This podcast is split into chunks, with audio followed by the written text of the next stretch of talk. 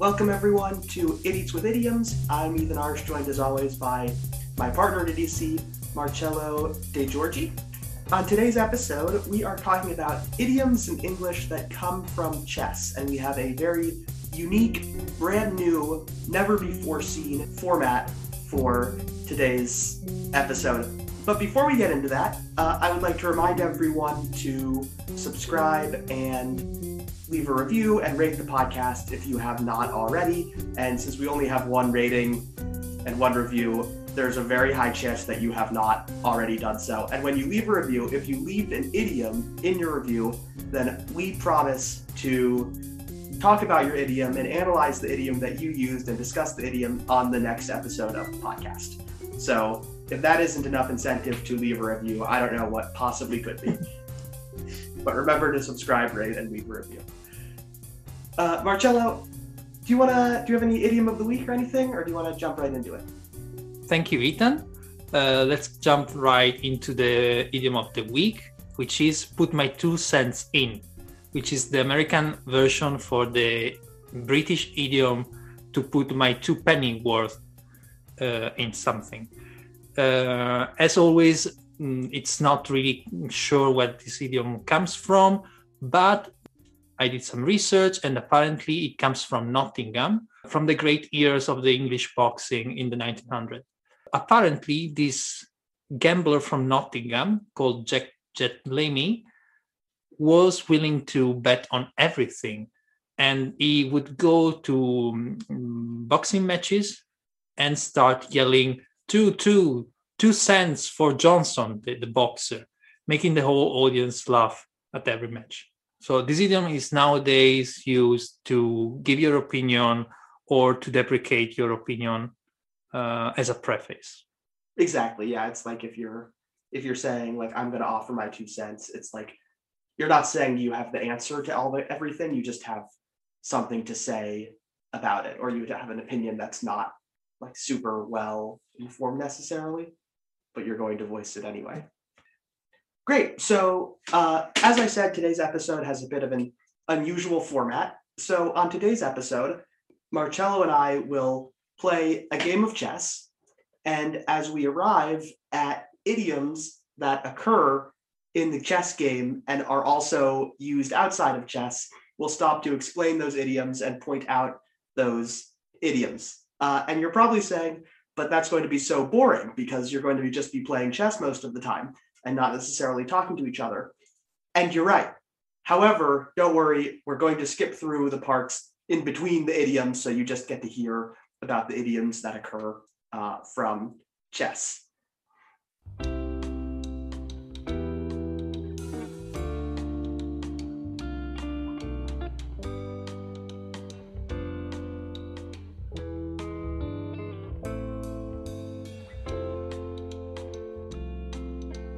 Welcome back, everyone. We're about to get started with the chess game. So I'm playing as white, and that means I get to play first. And with my first move of the game, I'm going to play pawn to e4. So I've played pawn to e4, which is the most common opening move in chess. It's also known as the king's pawn opening. And this already leads us into our first idiom because there's an idiom that's very common in, in internet jargon called pwned and the story of this idiom goes all the way back to a 1935 chess match between two grandmasters, the great Russian grandmaster Alekhine, and he was playing a, a grandmaster named Yu. Uh, and Grandmaster Alekhine uh, said in this match, in which apparently he was very drunk and he was playing, and he said, uh, I will pawn your knight. But in his strong Russian accent, and he was slurring his words as well because he was intoxicated, it sounded like he said, evil pawn tonight. And so the audience couldn't figure out what he was saying because he kept saying pawn instead of pawn. So what does pwned mean today? So pawn or more frequently pwned is something you hear on the internet and it's or see it written on the internet spelled P-W-N. So it's like pawn, but with the A missing. And people say pwned, which just means that someone beats someone else really badly. And in chess, if you pawn someone, and this is what uh, Alekhine, the chess master Alekhine was trying to say, if you pawn someone, it means that you threaten them and you threaten to win the game with just your pawns. So it means you beat them really badly at chess. and pwned means to beat someone really badly, internet context. So anyway, that's one story for how pawned became pwned, but there's many stories, of course, and it started showing up like really early on in tech jargon. So as late as as as early on as like the late 80s uh, with hacker competitions. So at the beginning of modern internet computing. But but what seems clear in general is that somehow the expression pawned turned into the expression pwned, uh, and it came from chess and somehow found its way through chess jargon to hacking jargon all the way to internet jargon. Now it's my turn. I'm gonna move my pawn from um, in d6. I'm playing black, so I'm gonna play a defensive game.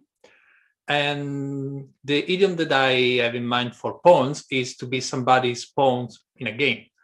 It is kind of easy to to understand what it is. Basically, uh, um, pawns in the game of chess are the I don't want to offend them, but they, they are the less. It's okay. They're just pieces of wood. Yeah, they're just pieces of wood, but they're not so powerful, let's say, and they're in, easily sacrificed in order to uh, perform your your strategy. So if you are somebody's pawn, it means that there's somebody who is manipulating you and will um, maybe will lay you down because he has a bigger uh, plan in mind.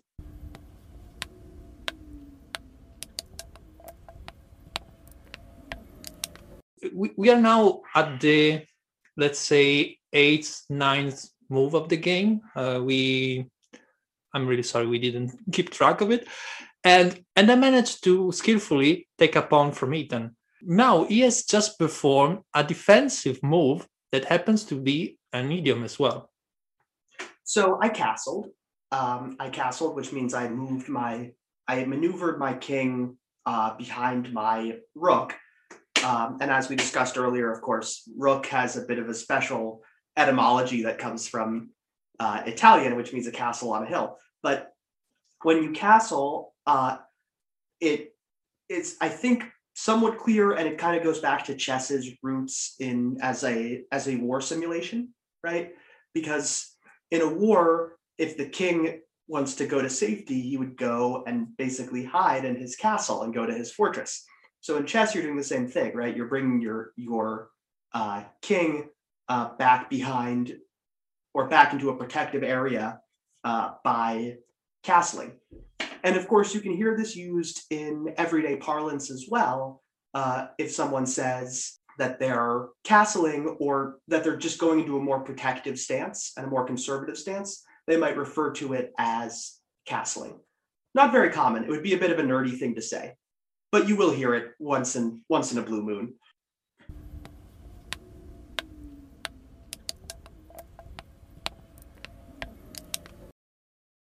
Yeah. That's really cool because it, it comes from Italian. It's called rocca. Really? Rocca is a sort of tower castle on top of a of a hill or, or a mountain or something. Yeah. For example, San Marino, you know, the, the state Uh-huh. has three rocks, tre, Oh. tre rocche Oh. di San Marino, which me, which basically is a state on, on the top of a hill with these three castles looking at the, the plain. Right. So in English, actually, we call we call the the chess piece the castle. Everyone else calls it the castle. Hmm. The the chess piece that starts on the edge of like on the furthest edge of the board and looks like a castle. But in English, we call it a rook. Um, It's cool. In Italian, it's called tower. Yeah, or a tower.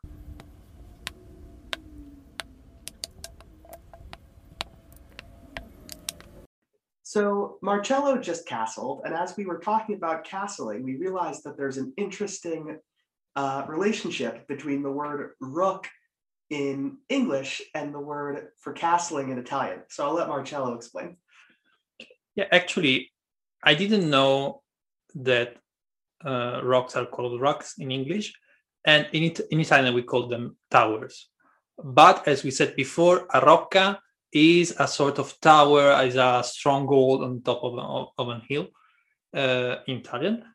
And I I've just realized that the, the Italian word for uh, for castling is arroccare, which comes from the word rocca, which is a rock. And it blew my mind because uh, I didn't I didn't realize it before. I didn't know I was, it was in English, and now I started to think about the fact that probably towers, uh, so rocks, were called uh, rocca before they were called towers.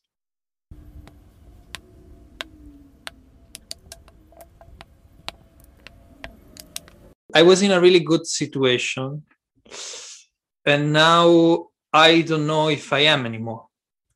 Gonna find it out really soon. Uh, what happened is that I attacked uh, like as a crazy man, and now you know what? I, am really cast. I'm really castling. They don't know that you were fake castling. I was fake castling for for the sake of of the show because you know idiots with idioms uh, must go on. But now I'm castling for real. All right. Well, I'm taking your pawn for real. Oh, okay. You you you are.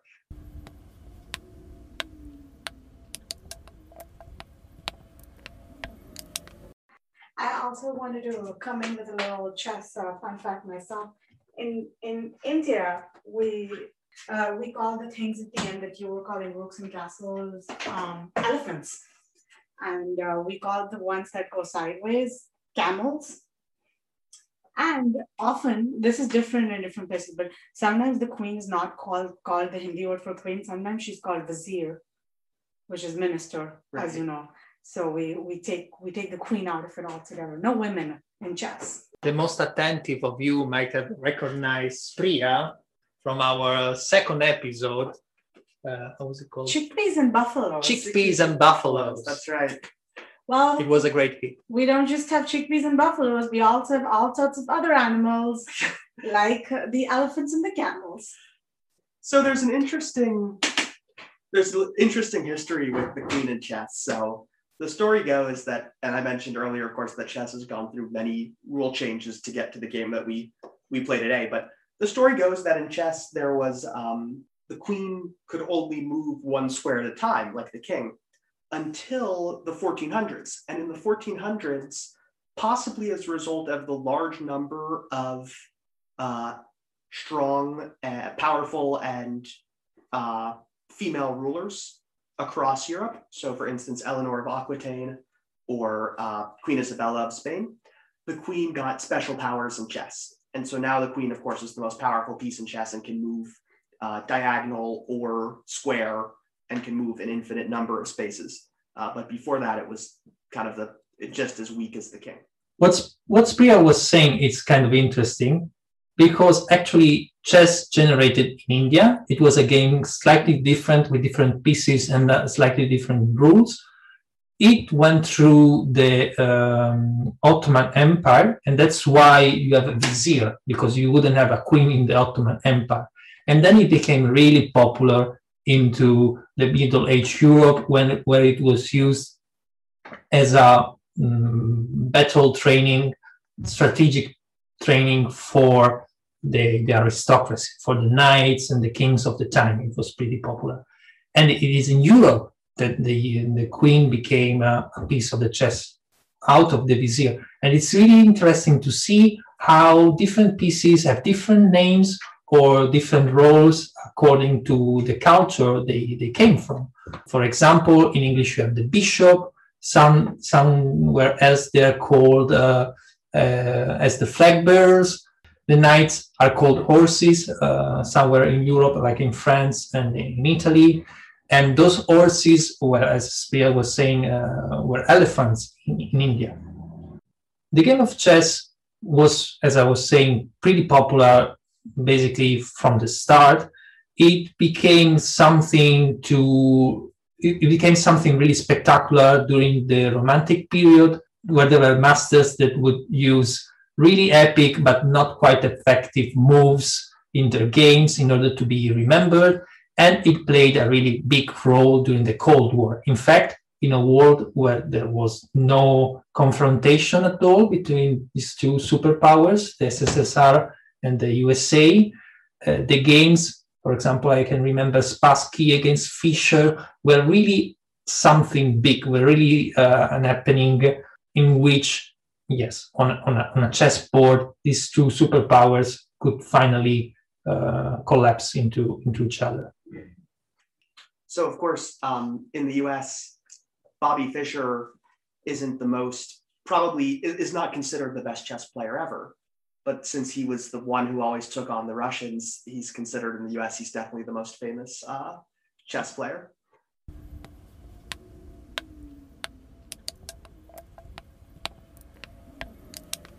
So, okay, so we just arrived at our first check of the game. Uh, and so I guess it's as good a time as any to talk about where the phrase check comes from. So there are many, many theories that I would, Yeah. that we found on, on where Where it comes from and where it doesn't come from. where it comes from yes. So there's many theories on where where it originates. Um, what seems to be the, the commonality is that check comes from the arabic and persian words. It's a shared word in arabic and persian. It's sheikh. And you've probably heard this word the sheikh or, or sheikh and it means king or general. So what would happen is i guess in the in the early days of chess is when someone wanted to alert the other player that they were threatening their king, they would say, um, Sheikh, meaning watch your king, just saying king to say watch your king. Then, of course, in English, uh, we're not so good at making the sound at the end of Sheikh, so it became check. Now, in the early days of, of chess, chess has had a number of rule changes over the years, but in the early early periods of chess, uh, there was no such thing as check. So in chess now, when you put someone in check, it means that you're threatening their king, and then they have to get their king out of out of the threat. Um, and in the early days of chess, there was no such thing as check. So if you were threatening someone's king and they didn't notice that their king was being threatened, then you could simply capture their king and the game was over. Today, uh, you have to surround the king or prevent the king from having any possible moves and have it be threatened at the same time. And we'll get into that a bit more later when we talk about checkmate.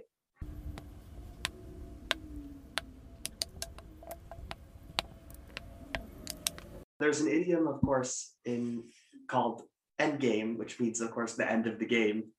Uh, but it comes from chess, and of course, you've almost definitely heard this idiom because uh, you've almost definitely watched the Avengers Endgame movie.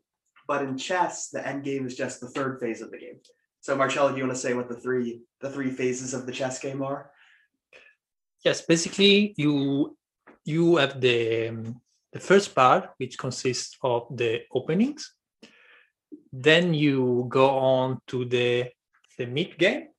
So basically, the, there is the first part, which is the openings, in which the white what what usually happens is the white they do uh, an array of moves in order to try to attack the black ones and the black one is going to try to play some defensive moves.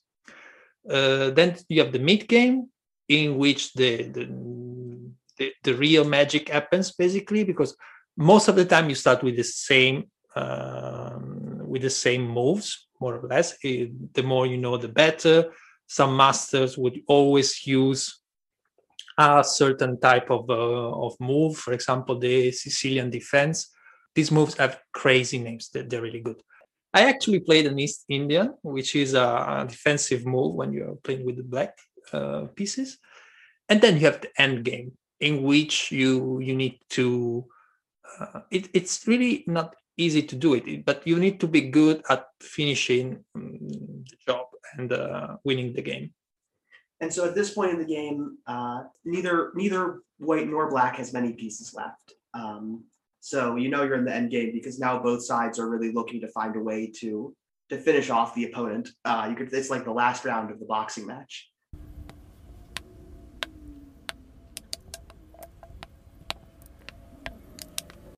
Okay, so we just wrapped up the game, and I used my uh, two rooks and a knight to put Marcello in checkmate. But this brings us to the real finale of the show, which is the word checkmate itself. And there is a huge amount of debate over what exactly checkmate comes from and means. Um, and it was widely believed that checkmate came from the Arabic words sheikh mata, uh, which means king is dead, which would make a lot of sense because the, the idea basically is to defeat the opponent and the king is dead. But in a paper uh, written in, I think, in the, the early 1900s, a, a linguist took issue with this interpretation of checkmate and he decided that he would write a paper describing an alternative etymology of checkmate. Specifically, he believed that checkmate came from Persian. And in Persian, sheikh still means king. We met, like we mentioned earlier with check, so sheikh means king. But matha doesn't mean dead, it means caught by surprise or uh, or unable to move. Like no no possible options, which is really a better description of checkmate because when you're in checkmate in chess, it doesn't mean that you're dead. It just means that you're unable to go anywhere, like your king is trapped or or imprisoned. Anyway, the important takeaway here is that I put Marcello in checkmate, which means I won the game. But the second most important takeaway is this uh, Persian story, is this a Persian origin story for the expression checkmate. So then there's also in chess, there's something called a stalemate. Unfortunately, in this situation, we didn't have a stalemate, but a stalemate, of course, means when the game ends in a draw, usually because the king has no possible moves, but it can't go anywhere. So a player has no possible moves, and thus the game ends in a draw or stalemate. And this actually comes from a combination of Persian and French. So the stale comes from uh, the French word estal, which means in Old French means stall. But when it was first translated into English, it wasn't translated stall, S T A L L. It was translated stall, S T A L E. So it was that it stuck with that in the word stalemate. So it actually means stalemate means uh, it took the the mata from the Persian sheikh mata and the estal from the French estal. So you end up with estal mata or stalemate. This is really interesting because basically, if mate does okay, it means friend, but it doesn't mean anything. It so we can deduct that it was a transliteration, let's say, from shachmat into checkmate. Exactly. Yeah, yeah it was something because it's interesting because you have the same in Italian. It's called scacco matto. Oh no way! Matto is mad it doesn't make any sense that you, you, the the square is mad. So it is basically a transliteration into something that sounds like shakmat. Yeah, I'm curious now whether in other languages it's the same, where it's just a like localized version of that. So in French, it's échec et mat, so check and mate. Yeah, échec et mat. Uh, but of course, échec is also the word for chess in in French. Yes, so mat is mat. Yeah, yeah, him out, check and mate. Um, or Sheikh Mata.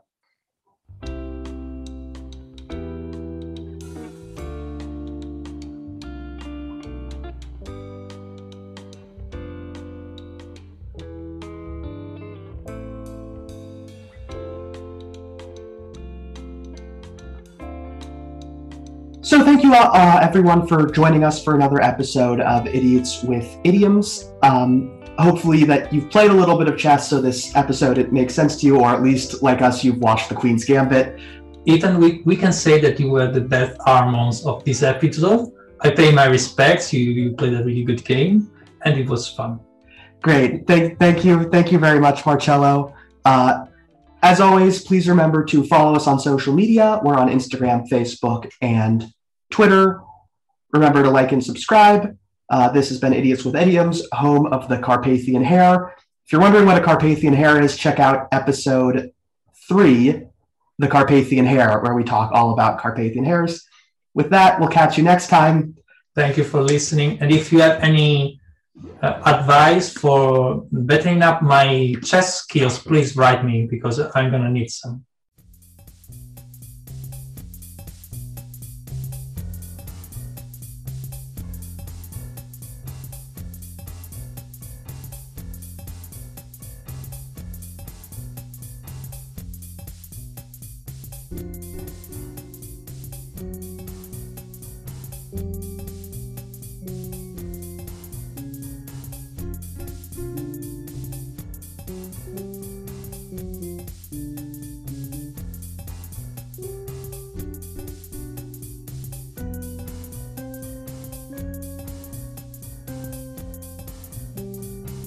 called the King's Pawn opening or the Wait, you know what? We actually have the chessboard set up backwards. It should go from white side to to dark side, from to, to black side in the numbering. I just wanted to play a game of chess. So, So Ethan, look at me now, playing a game. playing a game of chess. I just wanted to make a podcast with my friends. Wanted to make a podcast with my friends. And look at me now, making a podcast with my friends. And look at me now, making a podcast with my friends.